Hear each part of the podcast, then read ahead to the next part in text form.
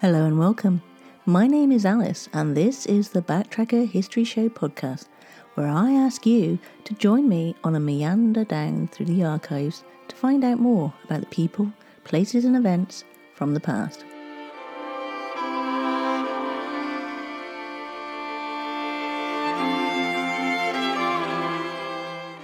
Most of these podcasts have been specially edited from a Bradley Stoke radio show in Bristol, England. And one of the great things about this podcast is that I can go into more detail about each story because there are no time constraints. And it's really easy to show your support just by spreading the word, leaving reviews and sharing with all your family and friends. It really does help. If you want to get in touch with me, with show ideas, comments or information, you can via Twitter or Facebook by using @BacktrackerUK with a capital B, capital T and a capital UK, or emailing me at info@backtracker.co.uk. Now, on with the show.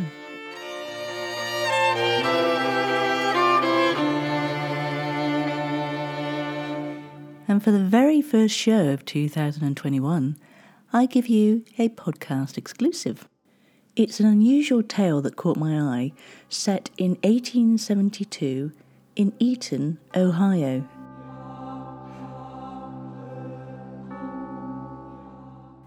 But first, let me tell you what else was happening in 1872. In February the 20th, the Metropolitan Museum of Art opens in New York City. On March the 1st in the United States, Yellowstone National Park, which was once dubbed Coulter's Hell after John Coulter of the Lewis and Clark Expedition, is established as the world's first national park. On May the 10th, Victoria Woodhull becomes the first woman nominated for President of the United States, although she is a year too young to qualify and does not appear on the ballot. On the 3rd of July, Queen Victoria opens the Albert Memorial in memory of her husband, Prince Albert. And on the 21st of December, the Challenger Expedition sails from Portsmouth on the 4-year scientific expedition that will lay the foundation for the science of oceanography. But for our tale today, we're going to the village of Eaton in Ohio, which was named in honour of General William Eaton, the US consul in Tunis, who led a diverse army in a difficult march from Egypt to Tripoli to meet the US naval forces. In addition to the city of Eaton and the county of Preble, various streets in Eaton, Barron, Decatur, Israel, Wordsworth and Summers were named in honour of heroes of the First Barbary War and the Second Barbary War. The town grew quickly following its establishment, and in 1846 the town first had 1,000 inhabitants. This growth was primarily derived from the town's location at a strategic junction of two turnpikes. In 1849, Eaton was the site of a cholera outbreak. About half of the inhabitants fled. Of the remaining 600 people, 120 died. In June 1859, a fire in Eaton destroyed 13 of its primary business establishments. The total loss was estimated at $40,000, caused by incendiaries. The fire scorched the courthouse and left it a brown colour. The disaster was first reported by the Cincinnati Commercial.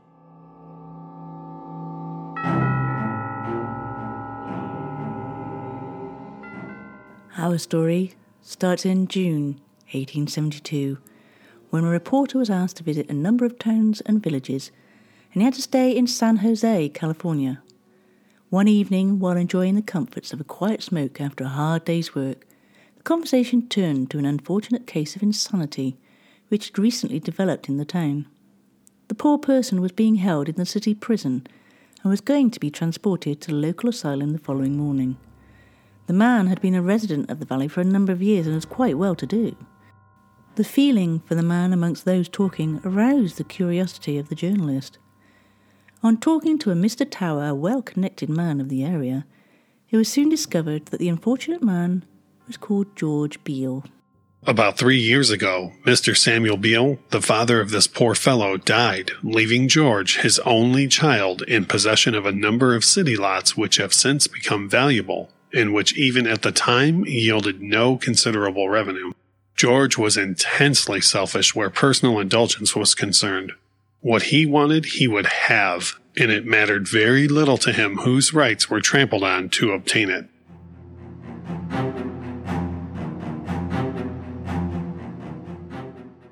Apparently, a family lived near to George, whose daughter Eva was one of the brightest, fairest, and most winsome girls of the valley. George became acquainted with Eva after she had finished her education at the local convent school, and after a season of devoted attention on his part, it became generally known that they were engaged. Eva had close friends in San Francisco, whom she would visit occasionally, and George's friends would often comment about how often George suddenly had pressing business in the same city. After one of these visits to San Francisco, Eva had returned home suddenly, and on the following day, while seated at the window reading a newspaper, which her father had just brought in, she fell shrieking from her chair in a fit, for which she never recovered, and died a few days later without regaining consciousness. The effect of her death upon Beale was fearful. From being a hale, rosy-cheeked young man, he rapidly became a shattered, prematurely old one, and with his bloodshot eyes betokened sleepless nights. From that time to the present, he has been gradually approaching his present state. For the first 5 or 6 years, his condition was one of a man given to morbid melancholy. Lately, he's become violent at intervals and needs constant watching. In this state, he will destroy the furniture in whatever room he is in, and it has become necessary to send him to the asylum, where he will be properly cared for.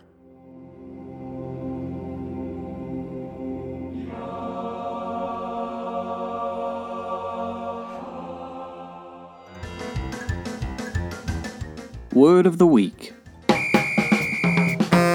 And for this week's word, I give you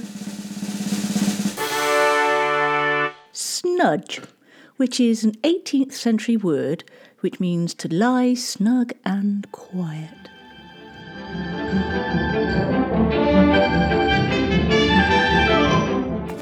And in local news, activities and talks for next week's Diarrhea Awareness Week start on Monday and runs until Friday.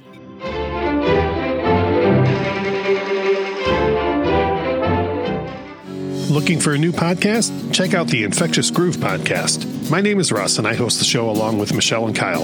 Every Monday, the three of us bring you music news and tell you our jammy jam, so you'll always have new music to check out.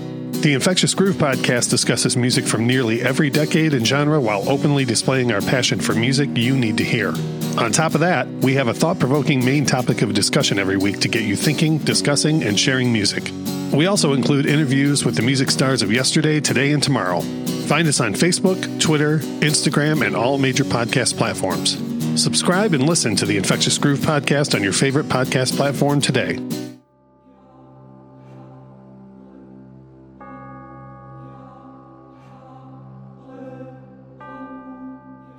The reporter was quite moved by this sorry tale, and the next morning, whilst he was at the train station, he saw the sheriff enter the express car with a haggard-looking man in his care, whose weary expression and half-vacant stare led him to believe that this was the same man that they had been talking about the night before. Being acquainted with the sheriff, the journalist took the opportunity of entering the same car and calling the officer aside to ask if he could sit with the man for a while. The officer made a joke about "These reporters been ready to interview anybody for an item," and gave his consent. As the journalist sat down, the man gave him a queer look, and upon seeing the reporter's badge that had to be worn in those days, he said, "Are you looking for something to put in your paper?" Then, without waiting for a reply, he said, "I could tell you a strange story. You wouldn't believe it, and it won't do him or her any good." The journalist couldn't believe his luck and asked the man to continue. "Do you think that I'm not fully aware of why I'm here and where I'm going? I know both, and I'm satisfied. And as the doctors and the judges have agreed that I am insane, I am willing that they should think so. They don't punish insane men for murder, do they?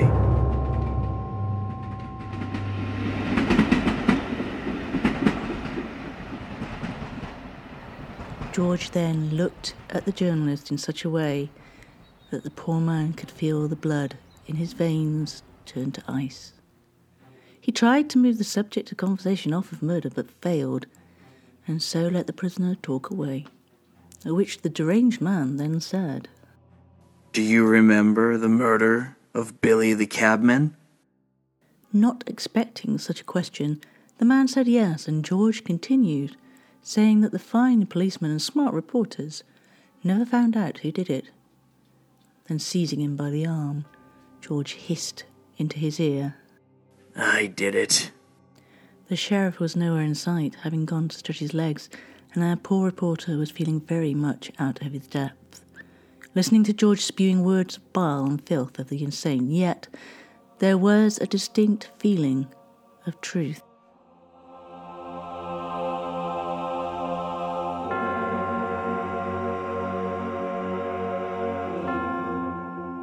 The confession follows that George had followed his fiancée, Eva, from San Jose and had persuaded her to accompany him to a public hall. Once there, the innocent girl had been persuaded to drink wine until she was quite drunk, and relying on the honour of the man she loved, she agreed to finish off the night with a night ride with him to the local cliffs and return home the next morning with some plausible excuse for her absence. It was then that George hailed Billy's cab, but Eva lost her earring, and that's where it started to go wrong. Eva came to her senses and realised what George had in mind and became very angry. The earring, by the way, that was missing was an unusual one, made to order by her father, and was well known in the circle of friends she moved in. Eva was afraid that its absence would spark controversy amongst her friends and would be proof of her folly that night. Eva pleaded with George to find it and finally declared that the driver must have picked it up. This idea overtook her, and when George left her at the hotel, he promised that he would find it. He too became convinced that Billy the cab driver had taken the earring, so much so that he followed him home after dismissing him. After being paid by George, Billy went up the hill to his home, not realising that George was following him. And when Billy went into his house, George Beale found a suitable place to hide outside and watch through the window. There he saw Billy take the earring out of his pocket, and then he launched himself through the window and so started a violent struggle that ended with one man dead.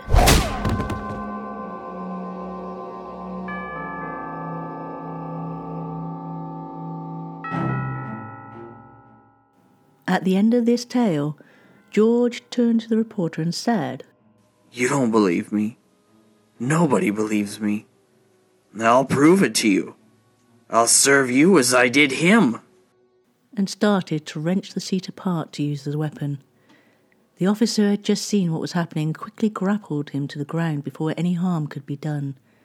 George was then shackled and transferred to another train, leaving the journalist to wonder if he had discovered the answer to the murder mystery.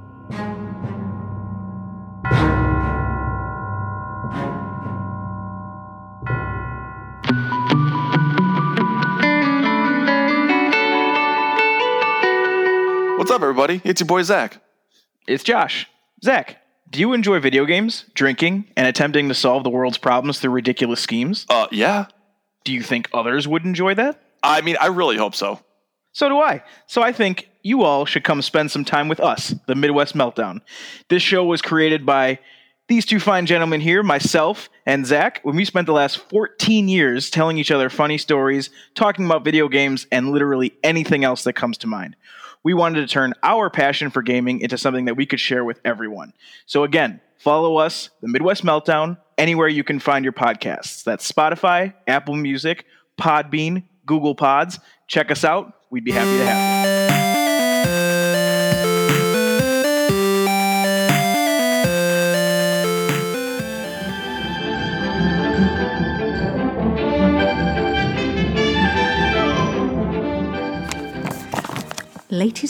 Just in, the World Health Organization, better known as WHO, announced that dogs cannot contract COVID-19. Dogs previously held in quarantine can now be released. To be clear, WHO let the dogs out.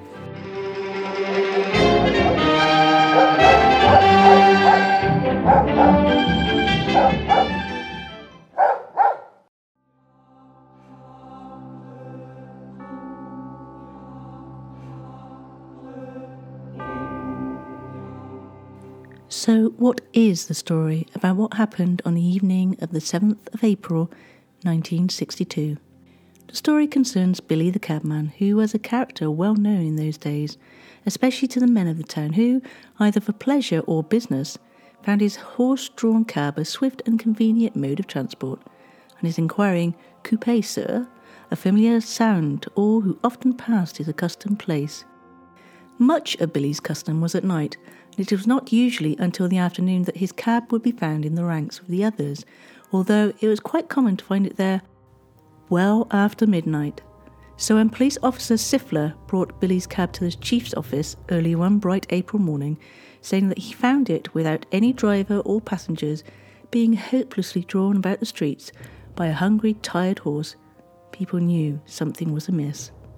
When asked by the police, his fellow drivers who were on the stand with Billy said that Billy was talking about going home when a man and woman had come round the corner and hailed for a cab. Billy got the man's attention first and got the fare. I didn't notice anything unusual about the couple except that the woman or girl was very young and very pretty. But the man took Billy to one side and talked in hushed tones for a few minutes before they went on their way.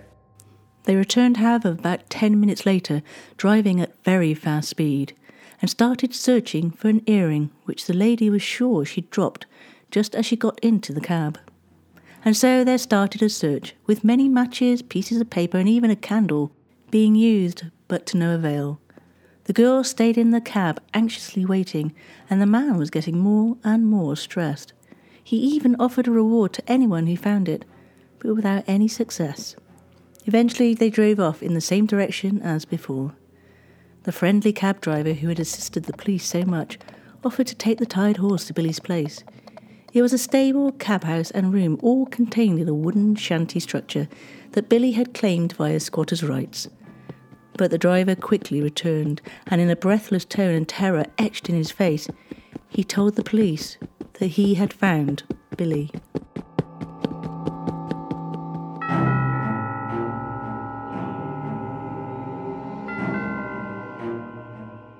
A group of policemen, some of the cab drivers, and a few reporters that had turned up at the prospect of a new story rushed to Billy's house, only to find a scene of utter horror. There were signs of a terrific struggle, and the body of the cabman lay in one corner of the small room, amongst the debris of broken furniture and an overturned stove. One of the legs of the bedstead had been torn away and used as a weapon, and the walls, ceiling and door were splashed with blood. A light drifting of sand had obliterated any footprints that might have been there, and there was nothing in the room to help find out who committed this dreadful crime. The police tried every avenue of investigation, but it soon became apparent that this was a fruitless cause, and the case became a historic mystery for the city. Meanwhile, the bruised, battered and mutilated corpse of poor Billy was buried and his effects disposed of, his existence almost forgotten, except by his friends.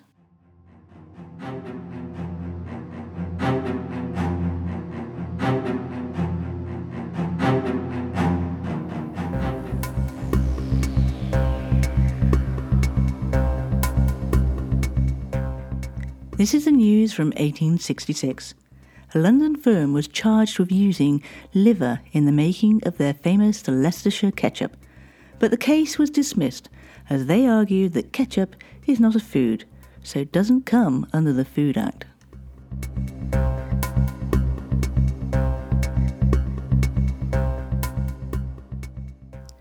I hope you enjoyed today's episode as much as I enjoyed making it, and a huge thank you has to go out to our special voice actors for this episode, who are Garrett from the podcast Garrett Talks to Himself, where you can hear him talk about whatever is on his mind that week.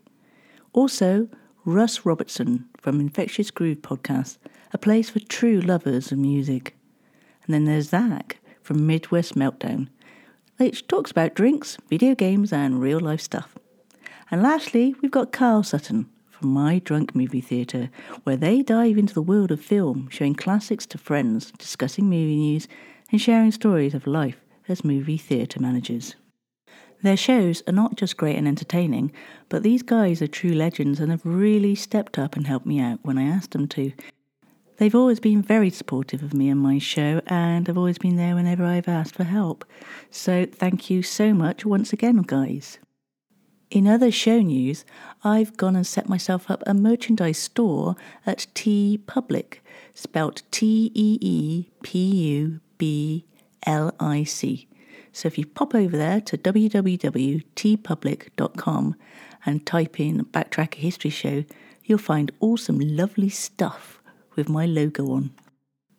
If you feel able to support the show yourself, there's a way of donating however much you want via the ko-fi.com website, spelled ko-fi.